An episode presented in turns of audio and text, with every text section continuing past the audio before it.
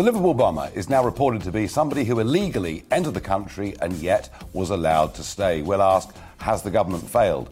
And this on the very day when huge numbers of undocumented young males have arrived on the Kent coast. We'll talk, talk to the former Australian High Commissioner Alexander Downer to find out how they dealt with the problem. And joining me on Talking Pints, a star of Britain Has Got Talent, magician, illusionist, no doubt he'll try, and tie me in knots, Jamie Raven.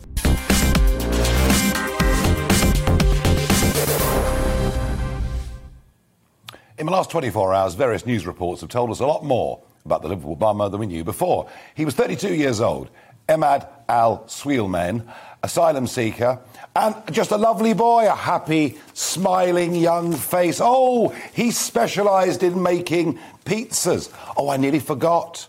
I listened to the news this morning. He'd also converted to Christianity. Well, that was how it was all being portrayed this morning. I could scarcely believe it.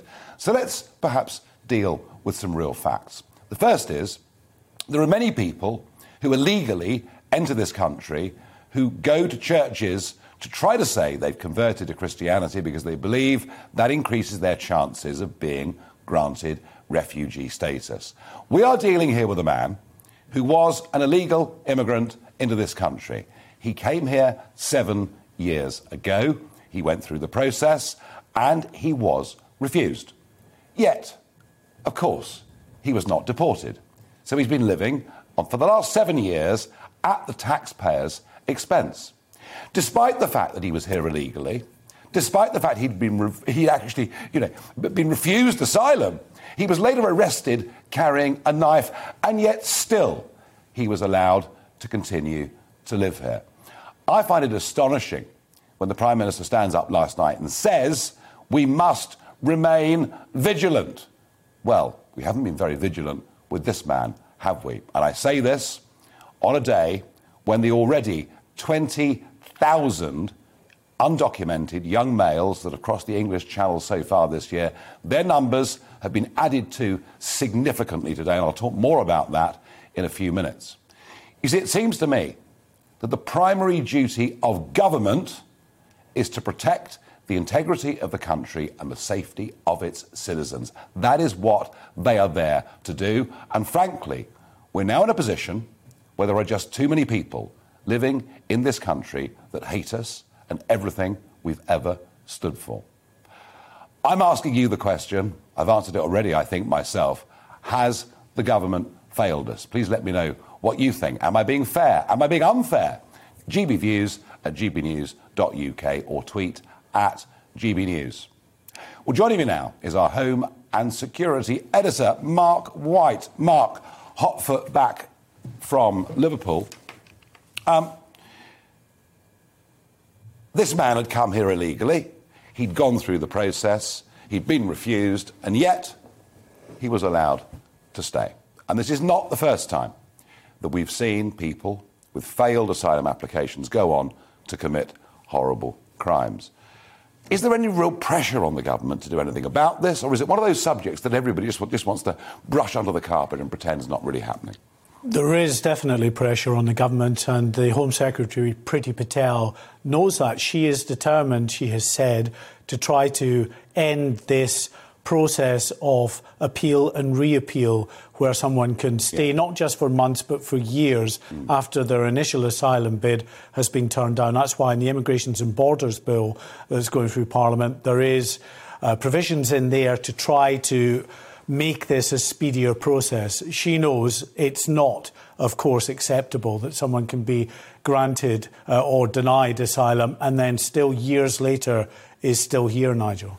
No, and, and it's also very difficult to establish any form of debate that says, as I've been saying, if huge numbers of undocumented young males come into this country, that that potentially could be a security risk. You get howled down, shouted down for daring to even suggest that. And yet, I think the evidence is there before us, isn't it? It's an issue. It is, because the police and security services have said as much themselves. They're very concerned about the fact that coming across the channel, be it on the back of small boats or in the back of lorries, are undocumented people who then go on to claim asylum. Now, that's different from people that maybe previously had got on a plane, come here, they'd have their documents with them in order to get a visa yeah. to get to yeah. the country to then claim asylum. They are told by the people smugglers throw your documents away, throw your passports, your bank cards, anything like that that could identify you, and that will make the process of trying to return you to your country of origin much more difficult, and therefore it is likely, they are told in the fullness of time, you, if not granted asylum, will be granted leave to remain. And that has been happening in a very significant number of cases. But it throws up some very real security concerns, Nigel, because the authorities then find it very difficult to delve deep into the background of these people who are coming across to find out if there is any potential security threat. They don't have any documents. If they're not on a database, an international database, How can you check who they, they can't find them. No, because they're coming often from countries, war torn countries, with at best very dysfunctional governments who probably don't want them back in a lot of instances and have very little detail, if any, on what these people might have been up to in their own countries. And this problem getting worse potentially with what's happening in Belarus, what's happening up in Lithuania, all anyone that borders uh, Belarus uh, seeing large numbers of people coming in. And I've heard one or two reports, interviews there where people who have come through or coming through those borders or trying to come through those borders, when they're asked where do they want to go, they're not saying Germany, they're saying the United Kingdom. Um, and the people smugglers, uh, the gangs in Calais, Boulogne, along that coast, I mean, having just the most incredible uh, financial windfall. Um, do we see different kinds of people coming in through Lithuania and through and through Poland, or is it much the same as what's been happening already? I think the situation at the moment uh, on the border between Belarus and Poland and Lithuania and Latvia is very pertinent to the concerns that we have here in the United Kingdom about the situation in the Channel with undocumented people yeah. coming across. Because the Lithuanians, for months now, have had about 4,000 people pushed across their borders by the Belarusian authorities and then who've gone on to claim asylum. They've been able to do checks, provisional checks on a significant number of them, very difficult and complex though that is because of all the issues uh, around yeah. their documentation, they have been able to establish that more than two dozen of them were or, associated with or members of prescribed groups, terrorist organisations, mainly out of Syria, ISIS, and other groups that were. I've not seen that reported anywhere. It, yeah, I mean, it hasn't been widely reported. That is that is true. Two, but two that's what the Lithuanian government have said about the the security threat that they are facing and why they are so concerned about the fact that these people coming across the borders, uh, many of them are undocumented. Some might have documents. They've been able to do checks uh, that has highlighted initially those two dozen people, and it's also pertinent, I think, in terms of uh, the asylum seeker issue as well, Nigel. If we think back, not just this attack that's happened in Liverpool uh, involving an asylum seeker, but everybody remembers the Parsons Green attack in 2017 when a device, the same makeup of this, the same TATP uh, primer, didn't fully detonate, thankfully, but still injured 30 people on that district line train at Parsons Green. That young man who carried out that attack was a failed Iraqi asylum seeker, still in the country, having been turned down, trying and retrying to stay in the country. Then, of course, last uh, June, in uh, or June of 2020, yeah. I should say, in Reading, that terrible knife attack on people that were mm. out celebrating the first lockdown partial lifting uh, when they were uh, stabbed by, again, another Islamist extremist, Khairi Saadallah. He was also a failed asylum seeker who'd been granted leave to remain despite being turned down for asylum a yep. number of years ago. Mark White, thank you. You'd have thought, wouldn't you, at some point, perhaps mainstream media and our political class might wake up to the threats and the risk of all of that. Well, joining me now uh, is somebody who's the Migrant Rights Programme Director at Amnesty UK, Steve Valdez Symonds. Steve, welcome back to the show. Thank you. Now, I know that we've discussed this before, and I, and I know your view on the numbers that should be allowed and should be granted refugee status in this country may be different to mine. But numbers apart, do you understand why there is growing concern about the security threat posed to this country by a very, very large number of undocumented young males coming across the English Channel? I understand why people are concerned that the asylum system um, is, on its face, a somewhat chaotic um, experience, that large numbers of people, as you put it, um, enter that system by unregulated and often extremely dangerous to them as well as potentially to other people journeys.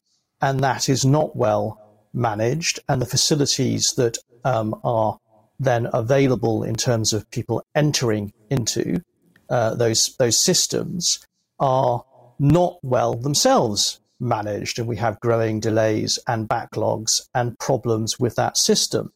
Do I think that a very large number of people, as you put it, amongst that group pose a security threat? I didn't say. I see no, no, no evidence for that Steve, at all. Steve, Steve, hang on, hang on. You and I may well agree that the whole thing's broken. It doesn't work in any way at all. It leads to endless delays, um, an, an appeals process that never seems to end. You and I would agree on the fact the system doesn't work. I didn't say a large number of those that come in pose a security threat. It doesn't need to be a large number, does it? Even if 1 or 2% of those that come in have Islamist intent, we are building up a very big problem for our future. That's the point I was making. Well, I'm glad that's clarified. Uh, I may have misheard you, but I thought you said that the. Did I understand that people were worried that a large number of people posed a security threat through well, the asylum system? I want to be clear that I, do I don't accept, share that fear. Steve, do you accept? I'm going to ask you a question again. Do you accept that a large number of undocumented males coming into the United Kingdom, predominantly from, from the Middle East, poses a security threat to this country? I don't agree that a large number of people entering this country poses a security threat. No. Right. So, what if 1% of those that come pose a security threat to this country? Isn't that a problem we should be open and honest about? And if people who come into this country and don't qualify as refugees, having gone through the process, should they not then be deported? I, I see no evidence that even 0.001% of people who enter pose a security threat. Okay. Um, well, I've listened. Right. I mean, I mean, you, okay, with your fine. correspondent, quite reasonably recounted some very serious incidents yeah. that have happened over the last few years. And of course, people are rightly concerned about things like that, and people have lost their lives because of it, and people have been very hurt because of it. That's very concerning. Of course, it is. Does that represent a significant proportion of the people that you're discussing. No one's arguing that. One, you're twi- no, I'm sorry, 1, Steve. 0.01? I'm sorry, no, Steve. it doesn't. You are twisting the words. You are twisting the words here. Let me ask you another question. Do you think that 32 year old Emad Al Swealmeen, do you think he should have been in this country? Um, well, I hope you'll understand that I don't know enough about his circumstances to be able to fully answer that. Okay. Right. So I, am not familiar with his case. I have seen the news reports. Um, I know that he has been here on as reported since 2014. Mm-hmm. I understand that he had been refused asylum and that he'd been living in the country for some significant time beyond that. Yep. I am well aware that there are many people who are living in the country having been refused asylum, often in circumstances where it is perfectly clear that there is no possibility of safely removing them anywhere, and yet leaving them in destitution is often what happens. And that certainly doesn't do any good for them, or indeed for the communities in which they live. Are there any circumstances, Steve, are there any circumstances in which Amnesty UK would approve of the deportation of people who have illegally entered the United Kingdom? Well, you've asked me this question before. I know, and, I didn't get a uh, proper answer. No, no, you, no. You've asked me this question before on this program. Yeah.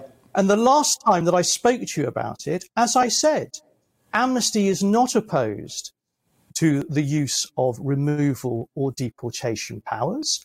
There are people who do not have good claims to stay in this country, who are not refugees, and where it is perfectly reasonable, proper, and safe to return them the countries where they come from.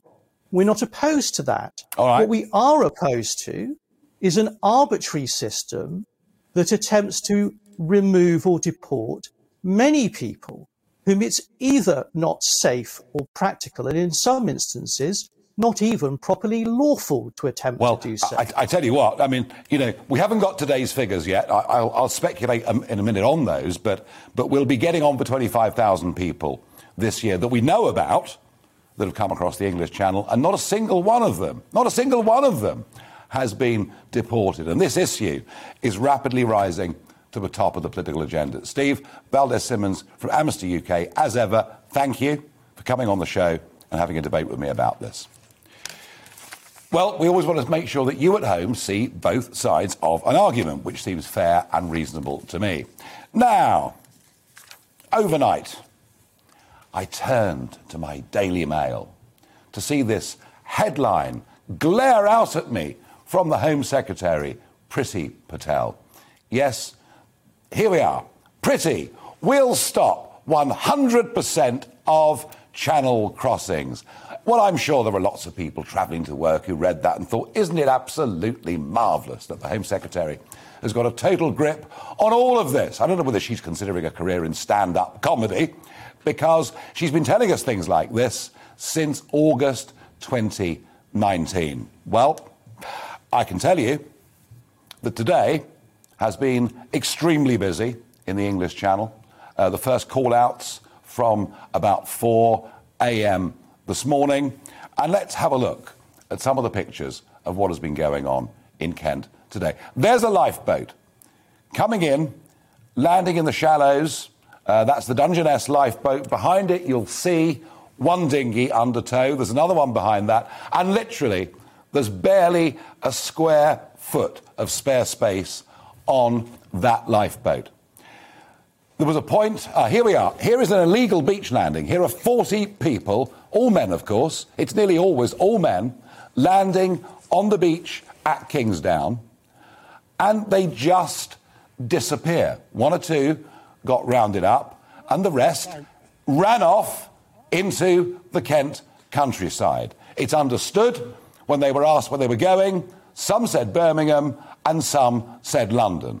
I have absolutely no idea, as I speak to you, whether they were caught or whether they weren't. What I do know is that the numbers you see and the numbers that are published being processed through Dover is not the full story. There are people who come, uh, and often in dead of night, who are off into vans and disappear into the criminal community in this country.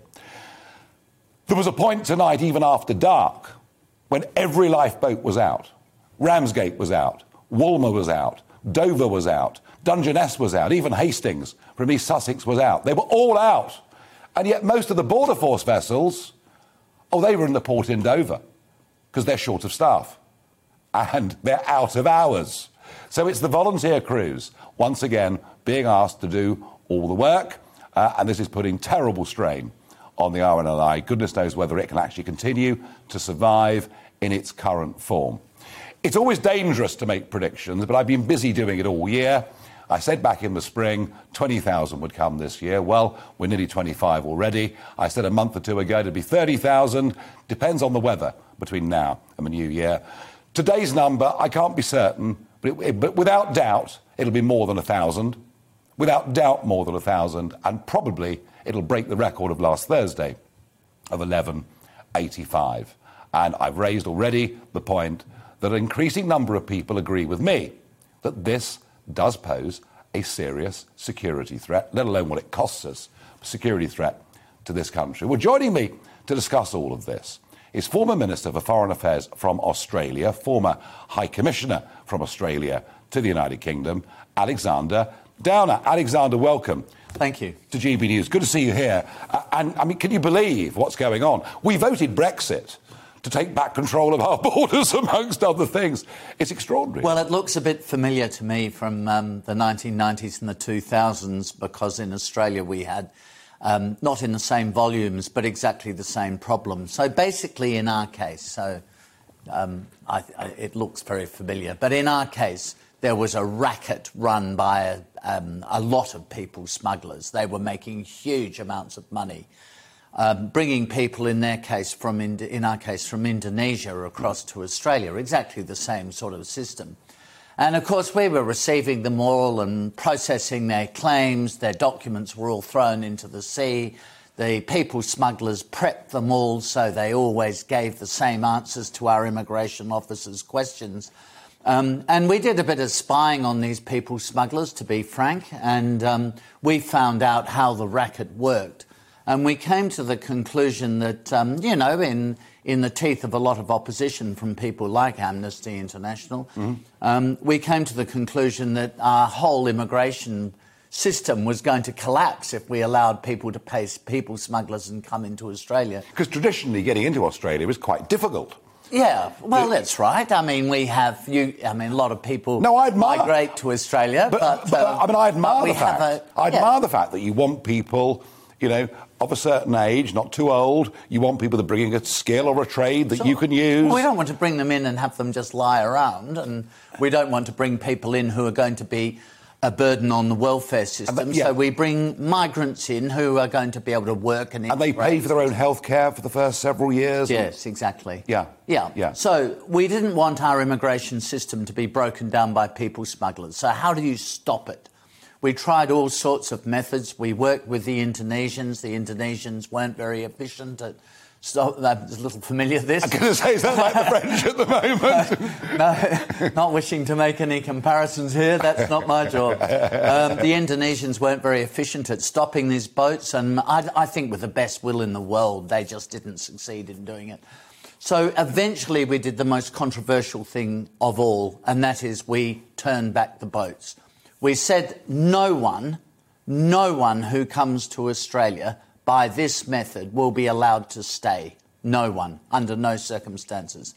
We won't, if they claim to be refugees from Iran, we won't send them back to Iran. But hang on, by the way, they weren't coming from Iran. They were coming from Indonesia.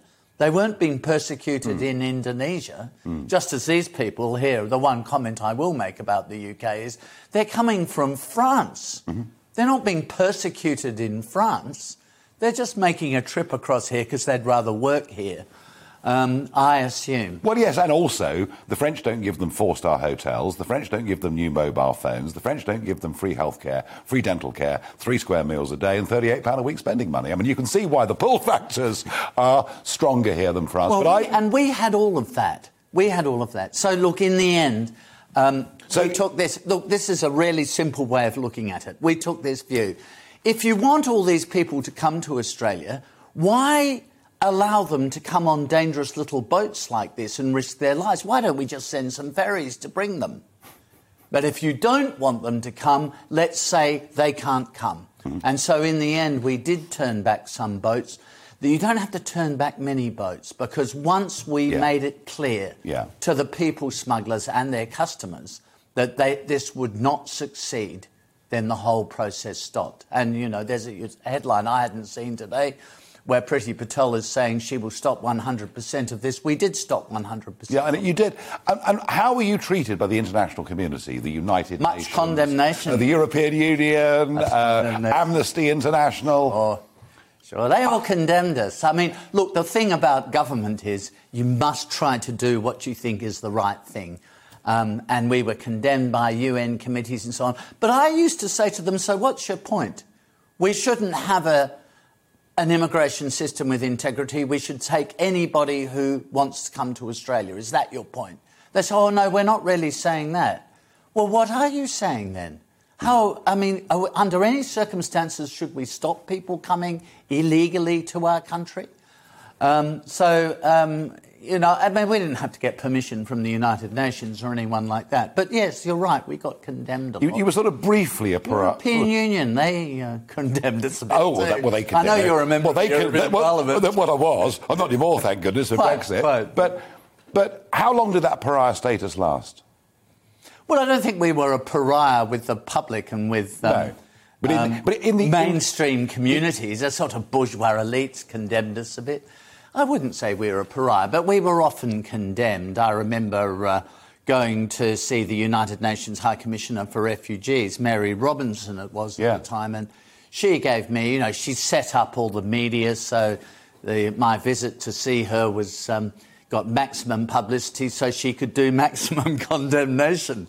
But you know, I mean, if you if you know this as well as I do, if you go into public life, you spend a lot of time being condemned. Yeah. But I slept that night okay because it was the right policy and, and it succeeded.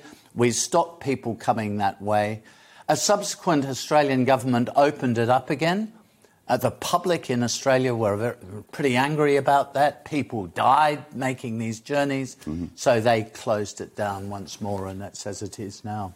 Looking at your situation, what you did and how you acted, could we do the same here? Could we stop this happening here? So the the one difference is the, the legal system may be different, but I've never examined it. But uh, uh, first of all, there's the issue of British law um, and how that's framed. And Britain is subject to the European um, Court of Human Rights, and Yes, Uh, it's so uh, that unfini- unfinished, raises bu- questions. unfinished business for me. But yes, I think you're right. I think all the while we're subject to the European Court of Human Rights. It, it, I still think it, this is possible, but it's a lot more difficult. So there are issues about maritime law. It's 21 miles, I think, at the closest point Mm-hmm. Yeah. between France and England. Um, that's less than 24 miles, and you have 12 miles of territorial sea. So there's no international waterway in that 21 mile yeah, it's a strange setup, but yeah. So yeah. there are all sorts of legal Yeah. issues like that which I've not examined. Yeah, I I mean, look, I think the truth of it is any solution that, that, that can be found, and you're right, if the boats are turned back and nobody is granted uh, leave to remain, then the customers stop paying the traffickers and then the problem ends. Sure. Uh, I don't think there's any solution open to us that won't lead to international condemnation, but Alexander Downer, it's good to have someone sitting here who did receive international condemnation, but they made it actually work. And that's the important thing. Thank you very much indeed. It's a pleasure. For joining us here on GB News. And actually, in many ways, quite an inspiring story, I think. In a moment, Keir Starmer, back from COVID, goes on the attack and says that MPs should not be allowed to have second jobs and consultancies apart from exceptional circumstances. And you'll never guess what Boris Johnson's done today. No, you'll never guess. Another huge, dramatic U turn.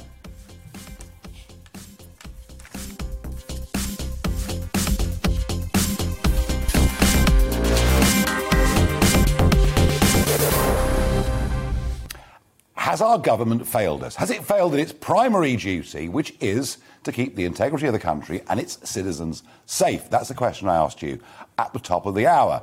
And I sense there is a slight change of mood about this over the course of the last couple of weeks. Angela says, I am absolutely disgusted with this government's lack of action. Just loads of excuses and promises, but nothing ever changes. Christopher says, why is Patel getting paid to control the borders and not doing the job? Patricia says, the government has done nothing to sort this situation. Susan says, they failed massively. Gillian says, hi Nigel, the government is failing to protect our borders. It is absolutely terrifying. I'm fearful for my grandchildren's future. Nicole says every single illegal asylum seeker should be held in a secure processing centre until the decision. Failed ones should be held until they are deported. Well, you know what? This is, it was amazing last Thursday, uh, doing Farage at Large, out on the road in Sunderland, and this Thursday, by the way, I'll be in, down in Devon, in Brixham. But it was interesting. There we were, a long way away from Dover, a long way away from the shingle beaches of Kent, and yet it was the number one issue that people were talking about. Why? Well, because the North East has been asked to house 17 times the number of those who've crossed the Channel than the South East. So they're seeing it in their streets, they're seeing it in their communities, and they're asking why they're being forced to pay for it. Now, Labour, really interesting. Labour have been pushing hard for the last 48 hours, putting a resolution forward tomorrow um, talking about banning MPs from having paid second jobs. And Keir Starmer gave a speech about this today. Um, and then, would you believe it? Boris Johnson, the man who two weeks ago was def- not just defending Owen Paterson, but three line whipping his own party, has, um, how can I put it um, to our um, political Westminster expert, Darren McCaffrey, another gigantic U turn. A screeching U turn, and my word, Conservative MPs are flipping furious tonight. I mean, they really, really are. I mean, many of them marched into that lobby two weeks ago not wanting to do it. And now, so he's annoyed that wing of the party who thought Owen Paterson essentially yeah. was guilty and needed to meet his punishment. And now the people who were defending him, Boris Johnson's managed to annoy them because potentially, if this goes through, and all certainly will with what Boris Johnson wants to see, uh, it means that many Conservative MPs, dozens of them, are going to be significantly financially worse off. Uh, so, really interesting politics today. Keir Starmer making a big speech calling for MP second jobs to be banned. There's an opposition day debate in the Commons on this tomorrow. It was going to put the Conservatives in a very difficult position. Mm. He was up for two minutes. And then suddenly the Prime Minister issues a statement, Nigel, in which he says, well, hold on a second, actually, I've just written, coincidentally, uh, to the Speaker of the House, and I've said that actually I want to ban MPs doing consultancy and lobbying work, and also. Not journalism, I noted. Not, not, not journalism. uh, of course, the former Telegraph uh, columnist that Boris Johnson is and also to ensure that MPs essentially spend most of the time being an MP rather than doing lucrative other jobs, which seems very squarely aimed at Geoffrey Cox, the former Attorney General, who, of course, has earned nearly a million quid. So, is it fair to say, and I know Starmer's been ill, and he looked rather tired, I thought, today, seeing him. I mean, you know, I, have not had COVID, but clearly it, it knocks it out of you.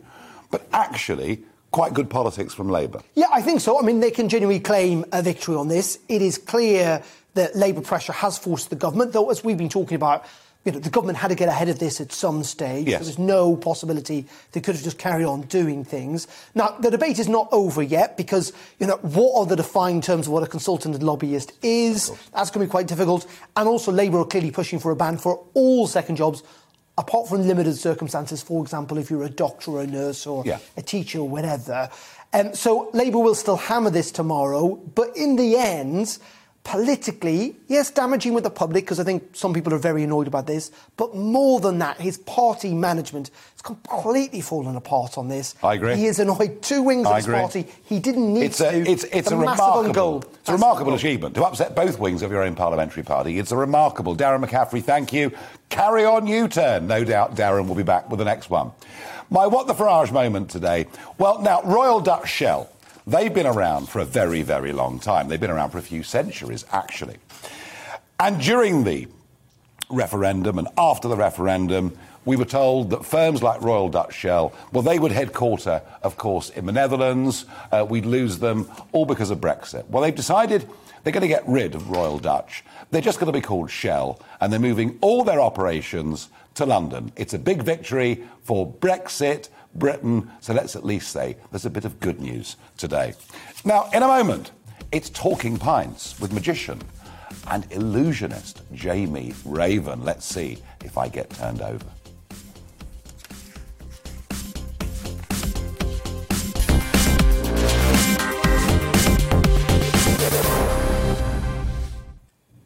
The GB News pub is open, and joining me on Talking Pints, magician, illusionist, and former star of Britain's Got Talent, Jamie Raven. Jamie, welcome Cheers. to Talking Pints. Very good to see you the phenomenon, the phenomenon of the TV talent show. And I can think back to being a kid. It was Hughie Green, yep. Opportunity Knocks, and there were lots of other variants on that. And, you know, over the years, quite a lot of people, you know, singers, uh, comedians. Jim Davidson, famous. Jim Davidson, I, I, think Rod Stewart and others came through and did well. I mean, lots of people came through these shows and they were the making of them. Yeah. Looking at your career, Jamie. I mean, you were, you know, a magician and you were working and you were out. Because, I mean, people love magicians. Yeah. You know, it's the, I don't know, the firm's Christmas lunch or, or whatever it is? I think I think with magic in particular as well, it's it's the sort of thing that when you see it performed live, it's it's there's there's nothing to compare it to. It's magic. So, yeah, um, absolutely. Yeah. So when you watch when you watch magic performed on television, and you know, not saying it never happens, but there's very rarely like cheating and editing go on that people think because obviously when you see something that fools you, your instinct is to come up with an explanation for it. Um, but just by the very nature that something has been on television, people might say, "Oh well, it's Yeah. a camera trick," or they're in on it. But when you're performing live on, live on a stage in front of you know 3,000 people and someone is chosen at random and they're brought up on, and then the magic happens on them, there's you know it's quite profound sometimes because it's something they, they may have never seen before. They may But never you've see been, again. I mean, you've been doing this anyway, and you've been working hard Yeah. and going out and doing it. Yeah. How did you get on to Britain's Got Talent? Yes, I, I'd been performing professionally for 13 years before I went on Britain's Got Talent. And the season I did was Series 9. And as all production shows happen, you know, Series 1 happened, and, and they, they go out and they look for people. You have people who apply and audition, um, but they also go out and they ask people, would you be interested? They can't promise you anything, but, you know, if you are a magician Yeah. or a comedian or someone who's Yeah. been working professionally, would you like to come on and do the show? And year number one, I said, um, thank you very much, but no thank you. Um, I'd just like to see what it is. I didn't know what it was. I watched it, um, and I just, I didn't think that magic at that time was being particularly well received. Um, wind the clock forward nine years, and an American magician called Matt Franco won America's Got Talent. And I was starting to work with some other people at the time and just thought, well, if now's, now's the time. And a friend of mine, Darcy, had come, he'd reached the finals the year before that, and before that, another colleague had reached the semi final. So it, just, it was sort of moving in the right direction. I thought I'd give it a go, came second. You were a star. That was it, and it was. Um, yeah, You were a star. You were made. It changed my life. I'd been, I'd been working professionally, as I said, for 13 years before, and then that show, the final, aired in the May, and in the November, I headlined a show called The Illusionist at the Shaftesbury Theatre, and that broke the box office record um, at the Shaftesbury Theatre. So Which yeah, must have been a great feeling. It was incredible. As, as a performer, all you ever dream of is performing live on stage. Yeah. Uh, to perform in a theatre in the West End at Christmas time and break a record, any record, is amazing. And if you do ever go for a pint at the Shaftesbury Theatre in the interval, stand at the, the tap in the middle of the bar and turn around, and my ugly mug will be looking down on you when you, when you. How stressful was Britain's Got Talent? Um, it was stressful in the sense that you you know that you have an opportunity to change your life. So in, in terms of me performing and doing what I was doing, uh, you know, I, I rehearsed, you know, for till the nth degree. So I was never, you know, stressed about myself and doing it. You just worry about how people are going to receive you, and you know, you, you try your best, and you're going out then. But you know it's potentially life changing. Oh, well, a million percent, isn't it? So when, you, when, when I auditioned for, for the show, I'll, I'll, I'll never experience that jump in emotion ever again. So before I did my first audition, I was just, just a guy who did magic tricks, and I was doing it for a living, and it was brilliant. And I had this opportunity, and I knew that if those six minutes went well, my life would never be the same again. And six minutes later, I stood there, I had a standing ovation, and Simon Cowell said, like some people believe in ghosts, I now believe in magic. And I Simon thought, Cowell, who can, be, who can be pretty acerbic at times. Uh, exactly. so, so, so you'd won Simon Cowell over. That was it. And then that was we got through to the, the semi final and then Yeah. the final and came runner up in the show, which was amazing. And then that opened the door to perform in the West End. And then from there, I did. I've done five of my own tours. We've been to I think 24 different countries now. Had a range of magic sets. They came out. They were in Harrods and Sainsbury's. That was phenomenal. Walk. I So, you, so you've made a few quid. I've, I've done all right. I've done all You've right. done all right. But He's done all the, right. The, the best thing, the, one of the best things happened. I went into Harrods um, with a friend of mine to get a picture taken of the magic sets. So I thought I'd just like a picture of my magic sets in Harrods. I thought it'd be quite surreal. So I walked up into the toy department.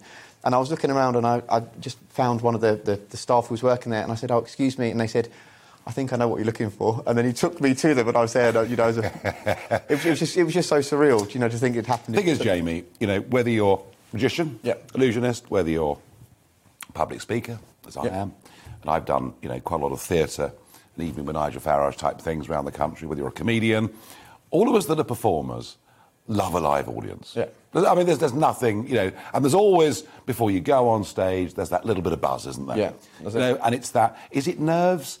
Well, it's wanting to do well, I, I think I think there's a big difference between nerves and excitement. I think you're nervous Yeah. for something if you're scared because Yeah. you are maybe unprepared or you don't know what you're doing. I think Yeah. you are excited if you know exactly what you're doing and you want it to be the best that it can be. But and they is- feel the same. But the there is, yeah, yeah, there is that feeling. yeah. And then lockdown happens. Yes. And lots of friends of mine who are performers, I mean, it's driven them halfway around the twist. Yeah. They've been at home, they've hated it. They, Yeah. Some of them have been performing in front of live audiences for decades, um, and they've been very, very depressed about it. Yeah. How did you cope with lockdown with your It was yeah. So in terms of live performing shows in front of a physical audience, Yeah. obviously that was that was taken away. Um, I'm a I'm a glasses half full kind of guy, and when you're you're Certainly giving- are at the moment. Yeah, well, well, don't just give me. I talk too much. I like the sound of my own voice. Um, right. I love, I love uh, the idea that when you're given time, and we had a lot of time, you can learn new skills and new ways of Mm. doing things, and things you're given the opportunity to evolve. So, in terms of like virtual shows or like Zoom calls, for example, I don't know how many people, and certainly me, I don't know how many people have ever done a Zoom call before, Oh. the, before the lockdown came. I mean, nobody ever heard of it, really, was had they? And, Yeah. it's, and, and that, that also afforded magicians and entertainers. And so, you know, we do a corporate event and it'll be on Zoom and people get dressed up and they'd be in their kitchens wearing their, their dinner suits and whatever. I could still perform, so we turned. But comedians found that hard. Yes, um, I think. Very hard. I think. uh, So, a comedian friend of mine said when, when he's performing, he tells a joke and he doesn't say, when he makes a joke, says the punchline, doesn't say another word until the last person in the room has stopped laughing. Because people understand things at different rates. The same thing for magic. If you do a trick and people react, Yeah. let them finish Yeah. and then you start again. Obviously, doing a Zoom thing, you can't hear anything. You don't know, so you have to rely on your own experience to, you know, to do something, allow people time to, to do it. But you are performing in silence. It's, it's very, very bizarre, and it takes a while to get used to it. Um, but it was, it's, it was the best of a, a terrible situation. You know, you're given the opportunity to still do it and to, to be able to still perform to, to any degree or to work on new material. Obviously, like if you're a magician, I like to get people up on stage to help me with things. That can't happen on Zoom. So it gives me the opportunity to work on new material and work on new stuff. So it was, um, you know, every cloud has a, has a silver light. I know it was a, a terrible situation, but we were So able you- to so evolve slightly. in, in a way, you're saying, as a magician, it was slightly better than being a comedian. Uh, I'm not saying not saying that. I'm just saying it was. I can only talk as a magician. Um, in Yeah. the sense, it gave me the opportunity to work on new material that I could do right. for people, where they could just. I mean, it's half of what I do. I stand and talk and just perform anyway, so that, that stuff's fine. But in terms of interacting with an audience, rather than having someone on stage and all the the opportunities that arise with that. You're now interacting just through a screen, so they can't physic- they can't choose a card. No. They can't phys- they, I can't borrow a ring or a coin or whatever, but I can come up with other ways of maybe doing tricks that everybody performs interactively while they're watching, they're playing along with at home. So, yeah, I, I think it, was, it would have been, it, it's difficult for everyone, and I can only say, like, as myself, I, Yeah, and the other problem, that, that. the other problem that performers have, you know, whether, we, whether you want to make people laugh or make people think, you want to entertain people, is so many things that were considered to be acceptable 30 years ago are now by often a very la- loud minority Yeah.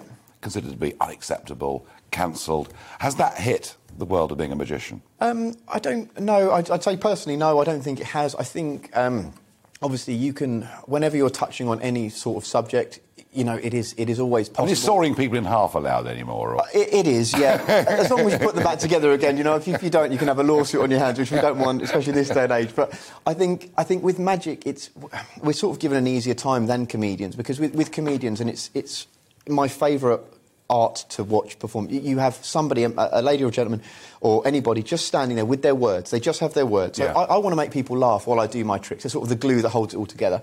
If you don't laugh, not a problem. You might still like the tricks. If you don't like the tricks, you might like the jokes. So I've sort of got a safety blanket behind it. It's awesome. With the visual art that magic is, when you're watching on Zoom or watching on television, it's a, it's a visual thing. Sometimes you don't need language. We can perform abroad and do the same act. Even talking in English, people can still see it. They can still understand what's happening. So I think as magicians, we're a bit luckier in that sense that we have the visual side of it sometimes. Who's the best you've seen? magician? Yeah.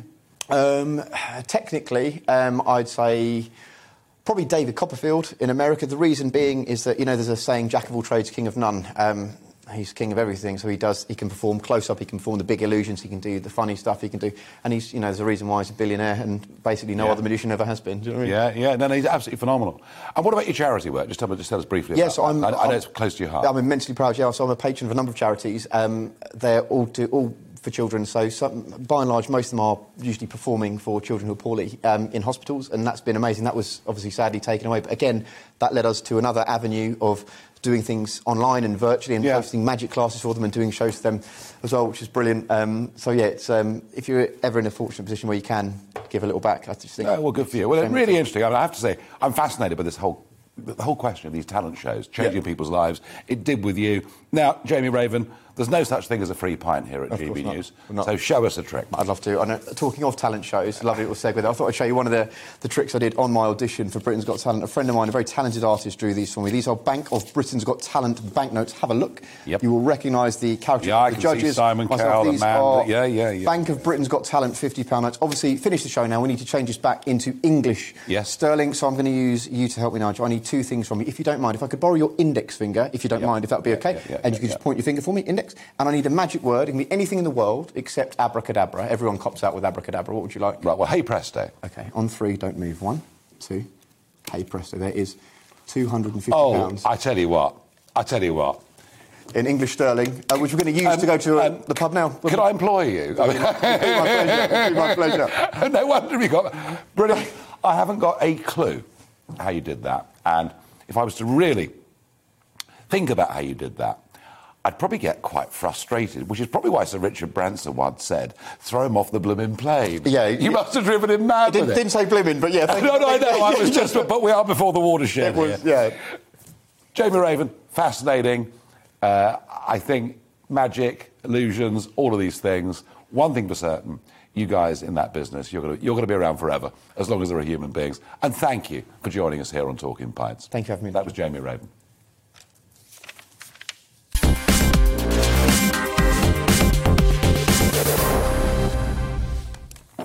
Well, there you are. I like the look of that 250 quid, I must say. Now, a couple of minutes left, and it's time for Barrage to Farage, where you send in your questions that I don't see before. A viewer asks Is an Austrian style lockdown for the unvaccinated coming to the UK? And if so, what do we do to resist it democratically? I think what's happened in Austria, in Austria is appalling. You know, personally, I have had the vaccine, but I understand there's a percentage of people that do not want to have it. And I don't want to see them being demoted to being second class citizens. It's happened in Austria, they've been locked down. It's extraordinary. Is it going to happen here? Well, think about it. 50,000 people had to leave their jobs at care homes last week. Many more may have to leave the National Health Service before the 1st of April. I don't think we're going to get to anything quite as extreme as what's happened in Austria, but who knows? Because the pandemic has been an excuse for government to get bigger and bigger and bigger. And we've had lockdowns for medical grounds. Who knows? There could even be environmental lockdowns in years to come. Delhi had one this week. How do you resist this democratically? Very difficult when all the political parties basically agree. Alan asks, Are you musical in any way? Do you play an instrument? No, the fool, some would say. I'm not, I have to say, not particularly musical. Uh, growing up, I was always a big outdoors guy. I wanted to play sport. I wanted to play cricket. I wanted to play golf. I wanted to go fishing. My life was outdoors. I never really bothered with music, which probably is a bit of a shame. William asks me, What do you think about the HS2 Eastern leg being cancelled? The only part of HS2 that made any blooming sense was for a line that went from the West Midlands up through South Yorkshire. And that was where, actually, the, the, the road systems and everything are dreadful. So the HS3 bit, I thought made sense. The rest of HS2, I think, is the most gigantic white elephant. It's going to cost 150 billion quid just to get to Manchester a few minutes more quickly. And the argument that it means businesses will relocate to Manchester, well, in the case of a TGV in France, you know, Marseille went from being six hours away to three hours away. And do you know what that made people do? Made more firms relocate to Paris. So I'm not convinced by it at all. Stephen asks me, do you think war is imminent? Well, look, Putin has got 100,000 troops massed on the Ukrainian border. Uh, and we have, of course, President Xi of China in the most enormously powerful position, posing constant threats to Taiwan. There was a meeting between him and Joe Biden yesterday. Do I think China will invade Taiwan imminently? No.